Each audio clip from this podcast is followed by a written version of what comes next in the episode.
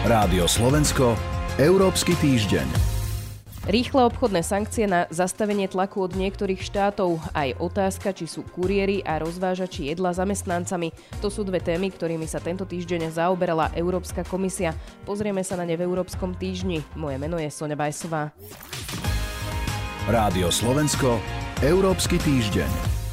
Začneme novým nástrojom, ktorý predstavila tento týždeň Európska komisia. Rozoberiem ho s Radovanom Gejstom z portálu Euraktiv. Dobrý deň. Dobrý deň. Eurokomisia teda predstavila systém rýchlych obchodných sankcií. Pán Gejst, vysvetlíme si na úvod, o čo ide a kedy e, a v akých prípadoch by ich mohla zaviesť všeobecnosti chce komisia použiť v prípade, ak sa či už Európska únia alebo konkrétna členská krajina dostanú pod ekonomický nátlak inej krajiny, členskej krajiny. Tá definícia ekonomického nátlaku je široká. Môže ísť o, dajme tomu, zabránenie vstupu tovarov z EÚ alebo konkrétnej európskej krajiny na domáci trh alebo blokovanie investícií alebo napríklad nejaké formy neferových colných opatrení. Čiže, čiže niečo, čo sa dá považovať za formu nátlaku, či už s politickým alebo ekonomickým cieľom. No a Európska komisia chce mať možnosť odpovedať rýchlejšie ako doteraz. Štandardne sa takéto veci riešia žalobou na Svetovej obchodnej organizácii, ale to trvá istý čas, aj niekoľko rokov, čiže nie je to veľmi efektívna odpoveď. To, čo Európska komisia navrhuje, je v podstate široké spektrum možných opatrení od nejakých odvetných cieľ cez zastavenie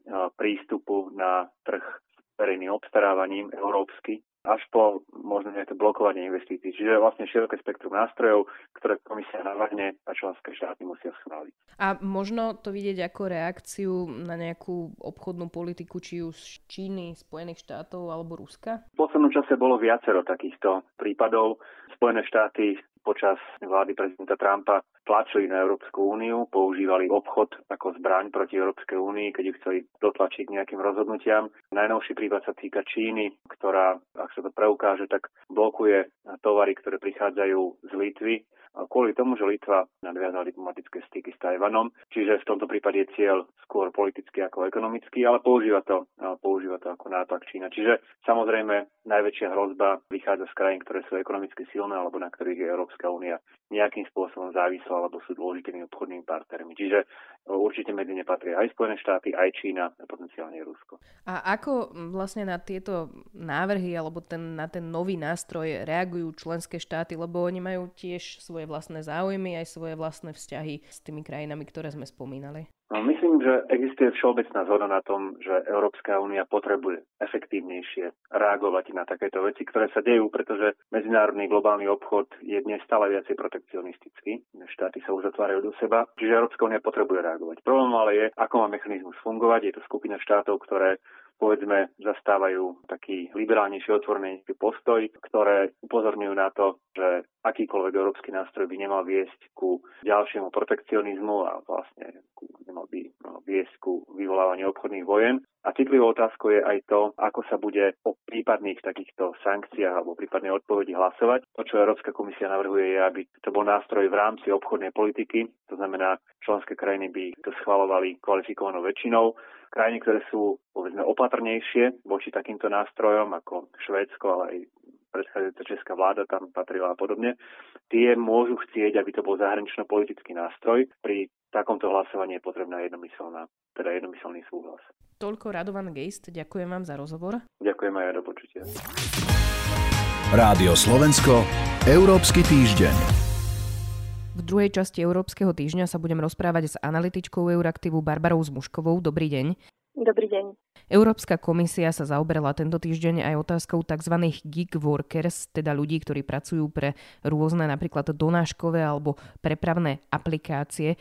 Čo vidí Brusel problematicky a prečo sa tým vlastne zaoberá? Európska komisia vlastne podľa svojich odhadov si myslí, že až 5,5 milióna Európanov pracuje pre tieto platformy ako falošní živnostníci.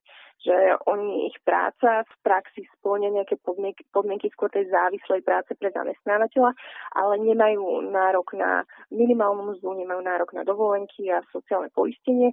Ono je to výhodné pre tej platformy, pretože tá cena práce živnostníka je nižšia, ale v takomto prípade o peniaze prichádza aj štát.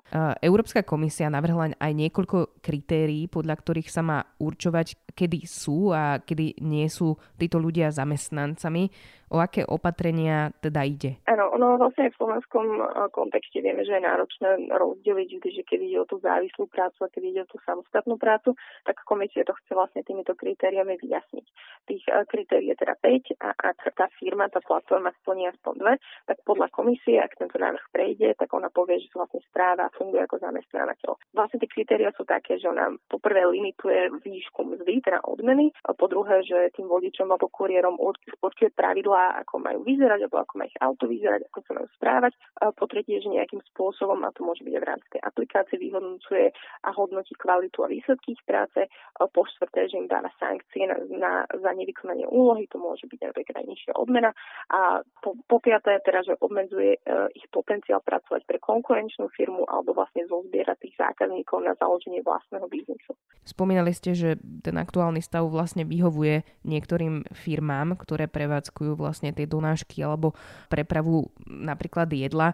Ako na to ale teda tieto technologické spoločnosti, ktorých by sa tie návrhy mohli dotknúť, e, reagujú? Treba povedať, že niektoré z nich sa podporujú, niektoré sú proti. Ono to záleží vlastne od toho, že ako majú nastavený ten biznis model, ale veľa z nich naozaj tam nemajú taký vánkuš na to, aby si mohli dovoliť zvýšiť cenu práce tých ľudí, že ten biznis model rátal s tým, že to bude lacná práca. V minulosti boli aj prípady, kedy takáto firma, platforma, aplikácia úplne opustila trh, keď tam štát povedal, že vlastne je zamestnávateľom a že má začať platiť napríklad to poistenie. Takže teraz je to vlastne v štádiu ešte návrhu iba komisie, to je taký začiatok toho procesu ešte to, sa k tomu bude vyjadrovať Európsky parlament, aj členské štáty v Rade Európskej únie. Dá sa očakávať, že tejto firmy budú vo veľkom lobovať proti, pretože to robili už aj v minulosti. Ale stále, aj keď to prejde, tak tie firmy budú mať možnosť vlastne upraviť svoje pravidlá tak, aby ani tie dve kritéria nesplňali.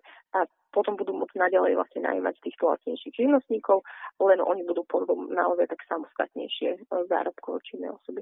Toľko Barbara Zmušková, ďakujem vám za rozhovor. Ďakujem aj ja.